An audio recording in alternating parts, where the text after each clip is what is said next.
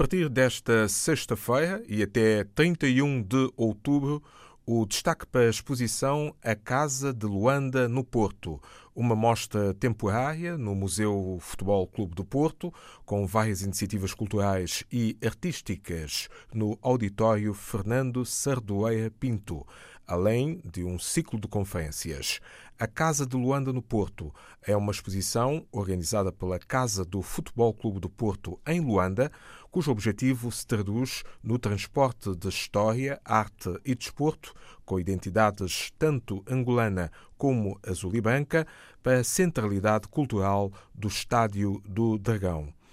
Em São Tomé e Príncipe, encerrada a oitava Bienal de Arte e Cultura, Ngolá, na Roça São João, em permanência continuam quer as atividades da Cacau, Casa das Artes, Criação Ambiente e Utopias, na capital do país, quer as iniciativas da FACA, Fábrica das Artes, Ambientes e Cidadania Ativa, na Roça Aguizé. O diretor João Carlos Silva faz o balanço possível e dá o panorama deste autêntico roteiro sociocultural. Desta Bienal em particular, com o acento tónico colocado nas nossas raízes e tradições, no nosso continente mãe, continente africano, com Angola a simbolizar os angolares, Angola, os Congos e tudo que vai de, do sul para o norte do continente africano, com mais de 30 artistas do continente africano mas falando de arte contemporânea, com uh, Luís Lucena, com uh, exposições de fotografia, tivemos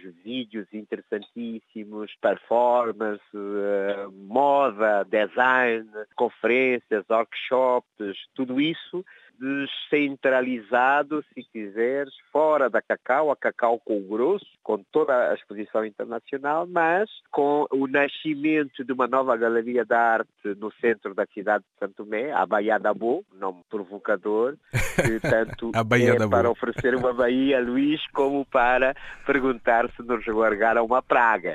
Mas a Bienal que atravessa Água e Zé, Roça, com a faca, com a Fábrica das Artes, Ambiente e Cidadania iniciativa surgida agora, mas que vai continuar para sempre, penso eu, e eh, angulares, né? com a Galeria de Arte da Roça São João, com eh, várias atividades, com o Danço Congo, Danço Congo que significa ou que simboliza eh, todas as danças de quase do continente. Eu diria, eh, na qualidade também de quem conhece muito bem Angulares, eh, conhece eh, a capital São Tomé, eh,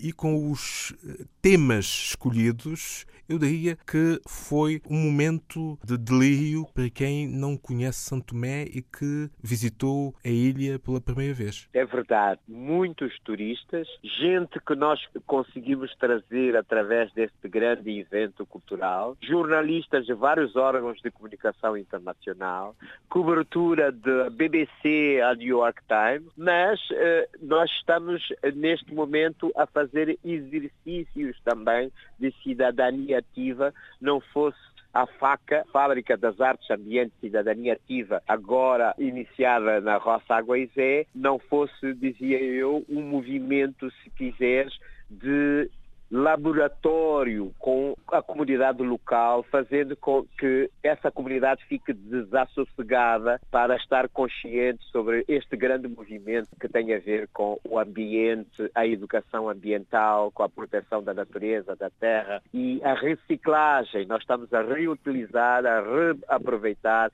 a reproduzir N coisas que tem a ver com este eh, problema eh, mundial que é a ecologia e o ambiente e o plástico. O que é que, a nível das artes plásticas, nós fazer, podemos fazer com o plástico? Eh, podemos reciclar, podemos transformar o lixo em luxo e reembalar, digamos, o que nós produzimos, o café, o cacau. Neste momento, na Roça São João, de onde eu te falo, com todo o prazer e com todo o gosto, nós estamos a fazer uh, cacau em pó da roça, estamos a fazer o nosso próprio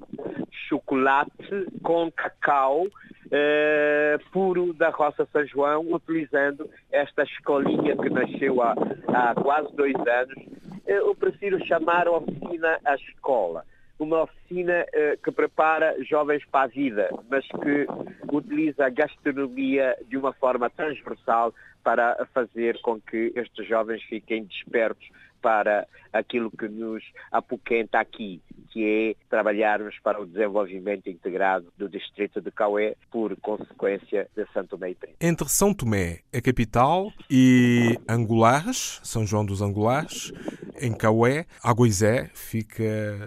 se podemos dizer, pelo meio. O porquê a escolha de Agoizé? Porque eu uh, olho para o roteiro, também conheço Agoizé e algumas dependências. Porquê essa escolha? Essa escolha porque as roças estão-se a transformar em favelas, grandes favelas. Eu conheço algumas favelas no Rio de Janeiro,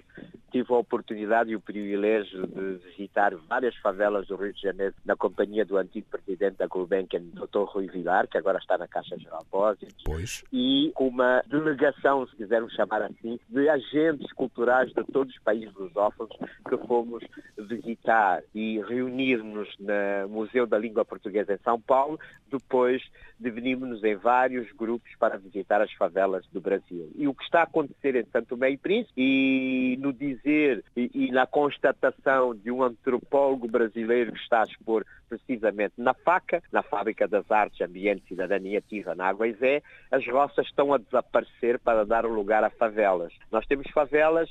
em crescimento, acelerado em várias roças ou antigas roças, que de roças pouco vai ficando,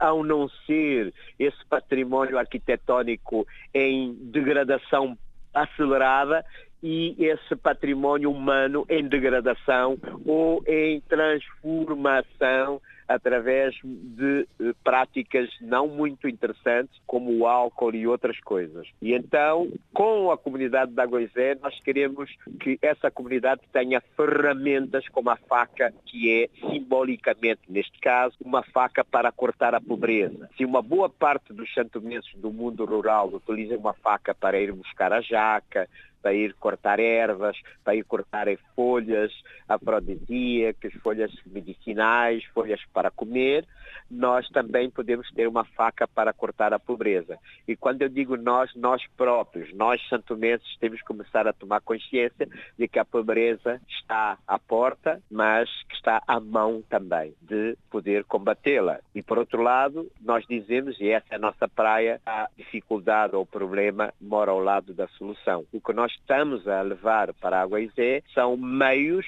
apoios, educação ambiental, educação para a cidadania ativa e participativa para que, às tantas, nós estamos a voltar ao princípio quando havia um grande movimento de libertação nacional que propunha ou que vendia ou que, digamos, trazia à nossa mesa essa palavra interessantíssima que é utopia. Então, utopiar é preciso novamente, navegar é preciso né, eh, outra vez nestas águas da utopia para fazermos talvez o futuro com as nossas próprias mãos. A participação de artistas de 32 uh, países africanos, uh, sendo 18 deles uh, presentes, não é?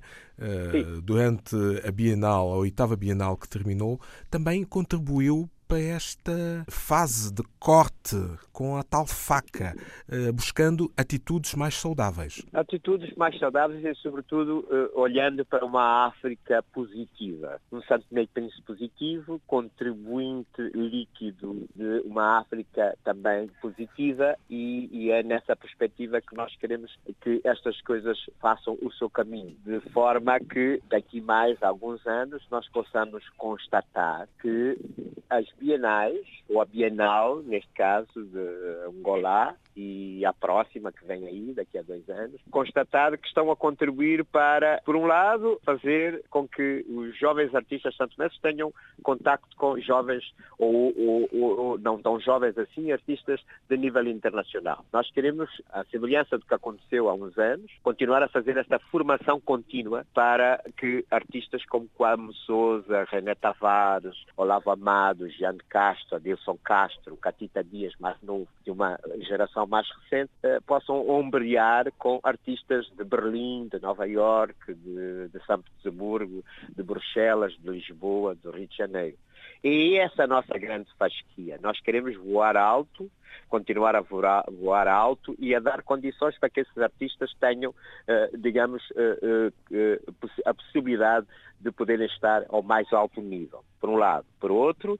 fazer agora, com a faca, aquilo que Agostinho da Silva, um grande filósofo português, uh, com quem eu tive o prazer de, de, de falar uh, e como foi apresentado pelo escritor José Eduardo Agualusa, na altura nem ele nem eu uh, éramos falados a nível, sobretudo, dos países de língua portuguesa, mas não só. Agostinho da Silva defendia uma teoria muito interessante, que é a ideia, teoria da arte e sustento. Ele dizia que, a par da arte contemporânea, que ele às vezes não achava assim tanta piada, ele dizia que era preciso encontrar formas de apoiar pedreiros, carpinteiros, oleiros, bordadeiras, costureiras. É isso que nós estamos a fazer na FAC, ou seja, a ideia e a ação para a arte e sustento sendo que essa gente ou essa classe de gente precisa de sustento diariamente, enquanto que os artistas às vezes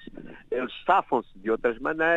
eh, eles têm outro tipo de soluções que os operários eh, que eu referi eh, não têm. Então é esta ferramenta que nós queremos utilizar da faca para proporcionar a várias centenas de jovens a maneira ou a forma, se quiseres, de encontrar sustento para o dia a dia. O são tomense João Carlos Silva, diretor da Bienal Angola, também mentor dos espaços artísticos Cacau e Faca, sempre de olhos no nacional, no global e no local.